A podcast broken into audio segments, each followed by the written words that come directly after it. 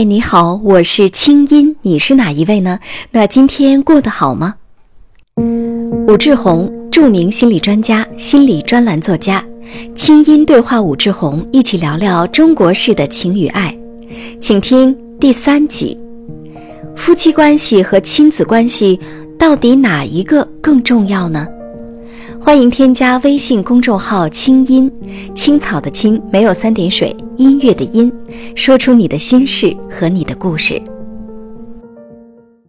吴老师你好，哎，你好，亲。呃，前一段时间呢，我有一个朋友啊跟我说了一个他的观察，他说他发现呃中国的很多家庭当中啊，这个妻子和孩子关系特别紧密，甚至可以说是一种结盟的关系。嗯啊，比如说妻子如果生的是个儿子。那一定是妻子跟儿子的关系特别特别好。那如果是个女儿呢？原本我们说这个爸爸跟女儿其实关系是比较紧密的，但是妈妈一定会参与一场争夺。这个争夺呢，会把女儿培养的跟她一样，甚至会让女儿来代替她来表达很多对丈夫的不满和愤怒。哈，那那位朋友就来跟我探讨说，那如果说都是这么一种关系的话，会给家庭带来什么？我说，当然是带来的是是灾难。啊，带来的是这个婚姻关系的不和谐和亲子关系的扭曲。呃，但是更深的层面呢，我想今天我们是不是把它当做一个话题来探讨一下？啊，这是一个非常棒的话题，也非常非常核心。嗯，这朋友的观察也真的很棒，就是他他观察的两点：如果是儿子的话，这个妻子就自动和儿子关系变得非常非常的紧密。对，就是丈夫就轻松的就被排挤了。如果是女儿的话，确实我听过很多这样的故事，比方说在五六岁之前。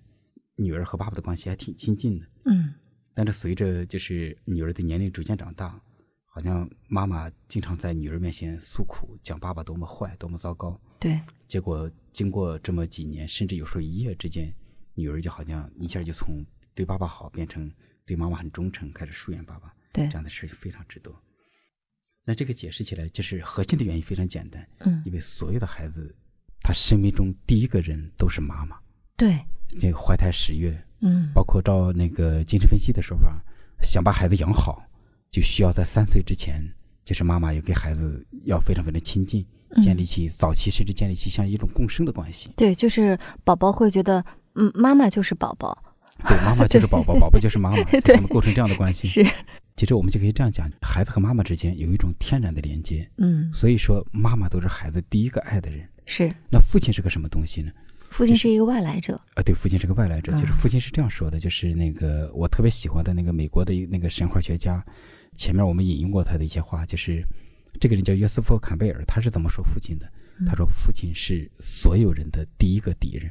哦，所有人的第一个敌人。对，因为就是生命最初是伊甸园，伊甸园是什么？就是妈妈和婴儿，嗯，他们共生在一起，嗯，这是一个伊甸园。而且，但是孩子最初都是都觉得我就是妈妈，妈妈就是我，嗯，但是随着逐渐增长，他发现，哎，怎么还有个父亲在那儿？还有个入侵者啊！对，还有个入侵者。他觉得父亲是对母婴关系、对这个共共生关系的一种入侵者。嗯，所以说，父亲是所有这个，或者叫做敌人的原型。嗯，所以父亲其实很不容易。就是说，父亲他要这样做，他第一个呢，他要真的做一个家里的顶，就是我们讲顶梁柱也行。你说做这个家庭的保护者，这样可能比较对一些。对，呃，他得有力量。第二个呢，他光有力量还不够，他还要得有爱的能力。嗯，这样他才能够带着爱入侵到母婴关系里头。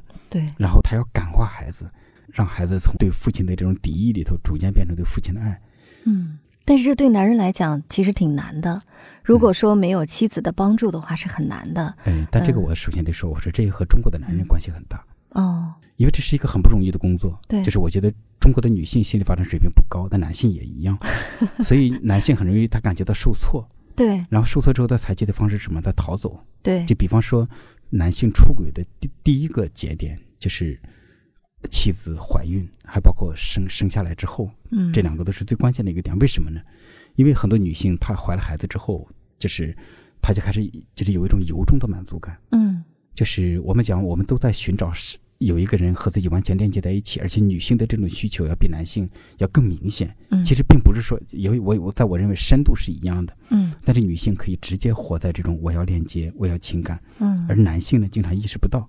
嗯，女性如果不能够在丈夫这儿得到满足，因为我们前面讲到中国人很缺爱情嘛，对，是吧？因为她在那儿得不到，等她有了孩子之后，她就发现天哪。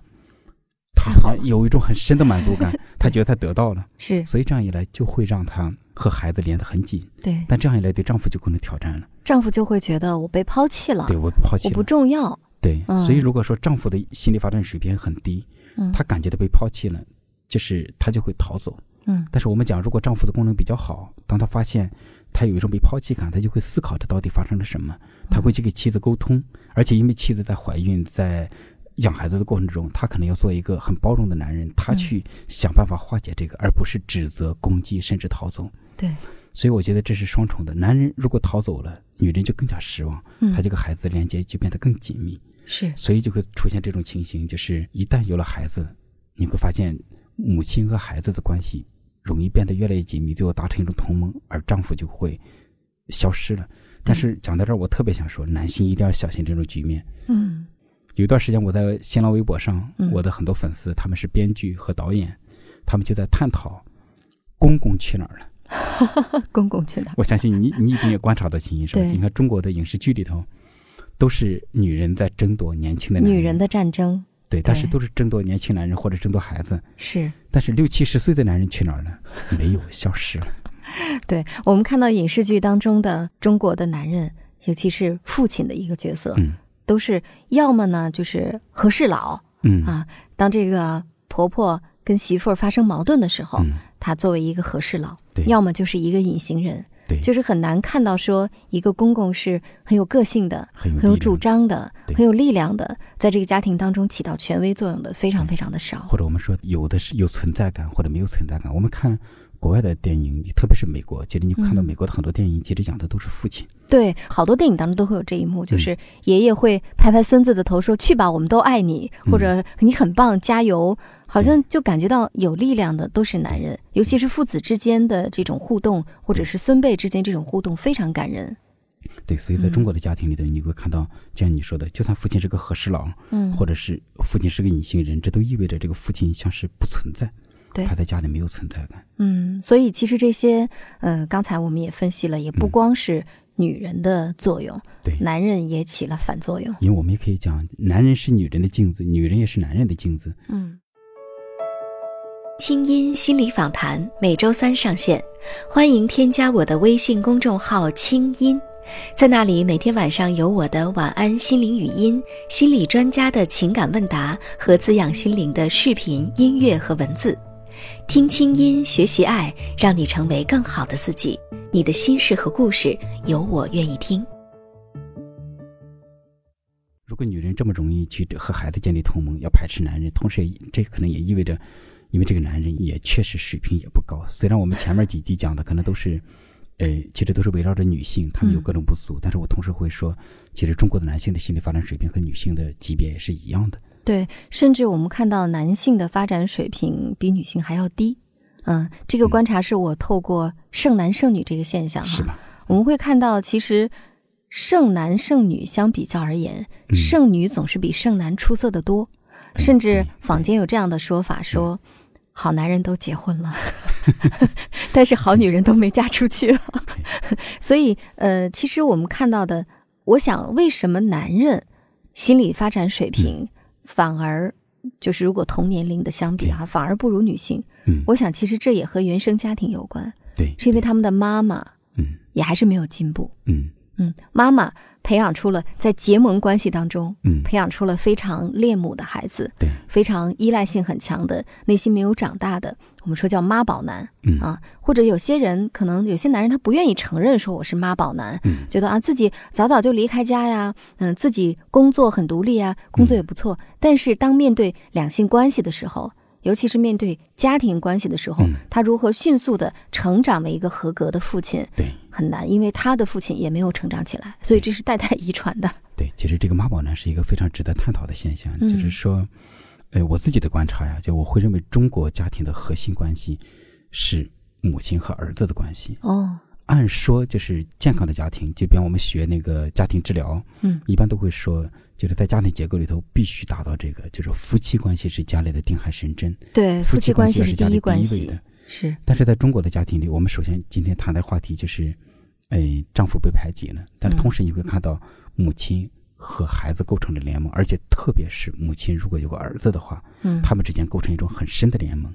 那么这样联盟会导致男人一直是个妈宝男，对这个现象特别值得探讨。是，但是就像我们再回头说这个话题哈，其实这种现象的出现，男性、女性都需要做出反思和成长。对对，那我们先来说说男性怎么去从这个部分去获得成长。比如说，他如果在家庭当中，他已经发现了妻子跟孩子的关系特别紧密，嗯，自己像可有可无的人，嗯，他一定会很焦虑。对，那排解焦虑的方法，有的人会去找第三者，嗯，对，有的人会埋头于工作，嗯，埋头于应酬。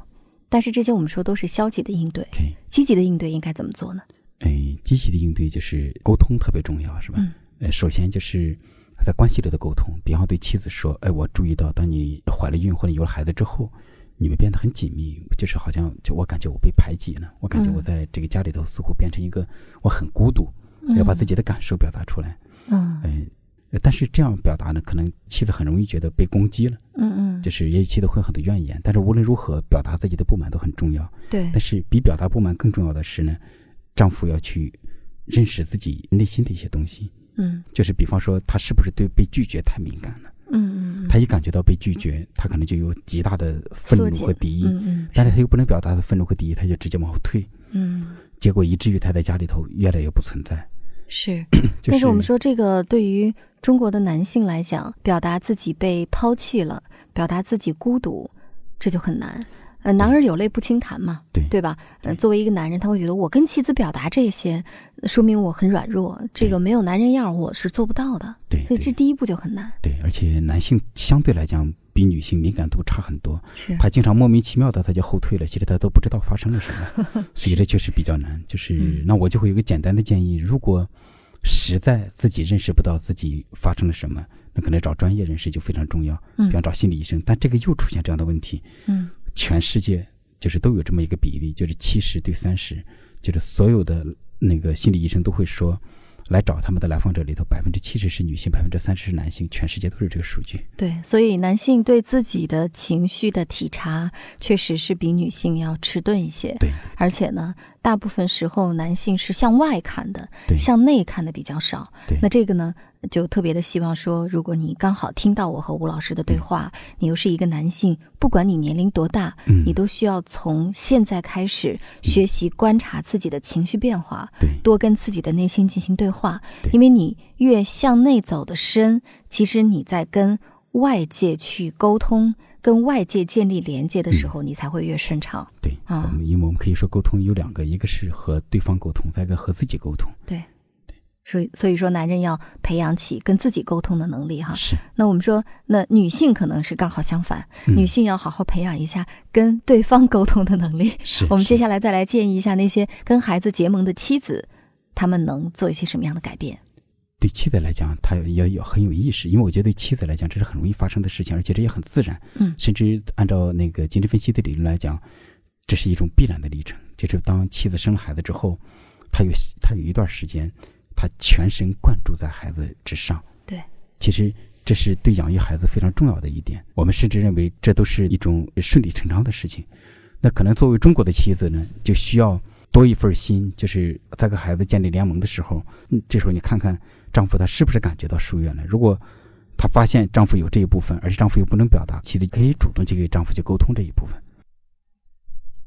就是刚才就讲到，就是养育孩子的模式，实际上比较理想的模式是这样子。夫妻首先因因为有爱情开始，所以他们之间感情就很深。嗯，而且在爱情中，确实是最初男人需要把女人当孩子养似的。当然，我们不能讲这是一个特别主要的部分，但男人要需要包容女性的情绪。嗯，当生了孩子之后呢，因为男性曾经包容过女性的情绪，女性才能很好的做到包容和这个男性的孩子的这个情绪的能力。嗯，所以当生了孩子之后，确实是啊，仍然出现了这样的局面。